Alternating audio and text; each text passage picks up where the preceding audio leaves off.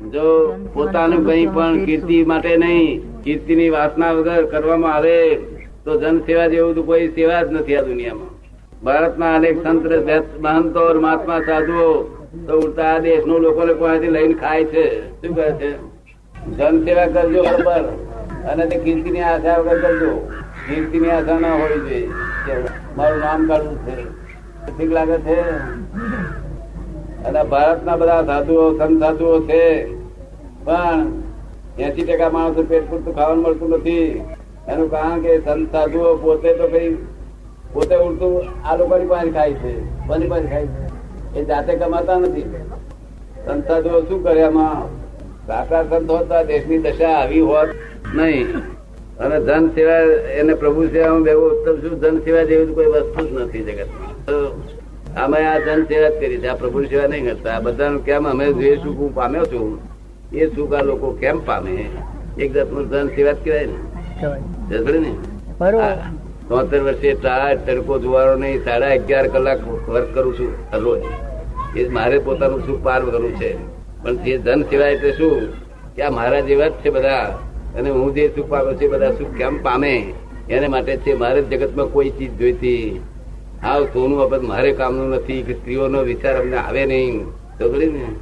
અમને માન, કીર્તિ કશું જોઈએ નહીં, પૈસા જોઈએ નહીં. અમારે તો પૈસો લેવાનો રિવાજ જ નથી. શું છે? આખું ટ્રસ્ટ છે, પણ ટ્રસ્ટમાં ચાર અણાનો ખર્ચ નહીં. ચાર અણા, કારકુન નહીં ખર્ચ નહીં. કારણ બધા ભક્તિ ભાવથી પોતાનું પોત પોતાનું કહી લે છે. પહેલો પ્રશ્ન મારો છે, પહેલો જે પ્રશ્ન છે પહેલો પ્રશ્ન. આમાં જરા એ તો સંત સાધુઓ તો શું થાય સંત સાધુઓ? આજે જે સાધુઓ ને સંત છે એમાં પાંચેક ટકા પ્યોર માલ છે. બીજો બધો હા લાલચુ થઈ ગયો છે અત્યારે. સમજાય છે ને? જો પ્યોર હોય ને તો તો હા એટલું બધું એમની એમની ઈચ્છાથી પૂરું થઈ જાય. શું થાય? હા પણ આપણો દેશ તો ધાર્મિક ને સુસંસ્કૃત છે. એ દેશ આખા વિશ્વમાં ગરીબમાં ગરીબ કેમ બની ગયો છે? સંસ્કૃતિ બહુ ઊંચી છે આપણા દેશની. બહુ ઊંચી તો કે આ આખા દુનિયામાં ગરીબમાં ગરીબ કેમ થઈ ગયો? ગરીબ ને ગરીબ થઈ ગયો એને દેશકાળ ના લીધે છે. એને દેશકાળ. એટલા બાર પુસ્તકમાં લખ્યું છે મેં.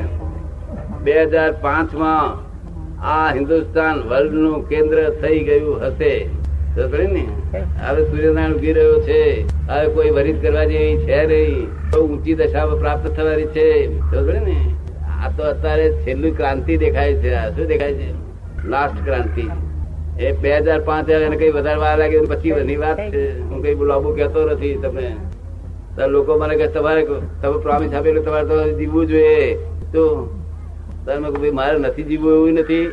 જીવવું છે એવું નથી શું આપ જોવો ને એની સ્થિતિ. શું કે છે?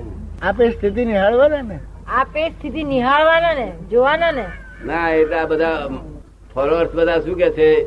એ બધા ભગવાનને પ્રાર્થનાઓ કરે છે કે દાદાને ત્યાં સુધી રાખો. તો સરસ ને? આપની શું મનોકામના છે? નહીં અમારે તો આમ ભાવના એવી જ હોય કે દરેકનું કલ્યાણ થાવ. અને કલ્યાણ થયેલું અમે જોઈએ તેવું અમારે કે એવું નથી કે ના જોવું એવું નથી. જોવું તેવું નથી સમજ ને? અમને કોઈ ઈચ્છા જ ના હોય ને અમને નિરીક્ષક હોય કે ભાઈ નિરીક્ષક કોઈ પણ પ્રકારની ઈચ્છા ન હોય. અને સિક્રેટ ના હોય અમારી પાસે. નો સિક્રેસી એટલે ઓપન ટુ સ્કાય બધું. એટલે બહુ સરસ આ હિન્દુસ્તાન તો બહુ દશા ઊંચી થઈ જ માટે જન સેવા કરજો જેને કરતા હોય. એના જેવી વસ્તુ જ નથી.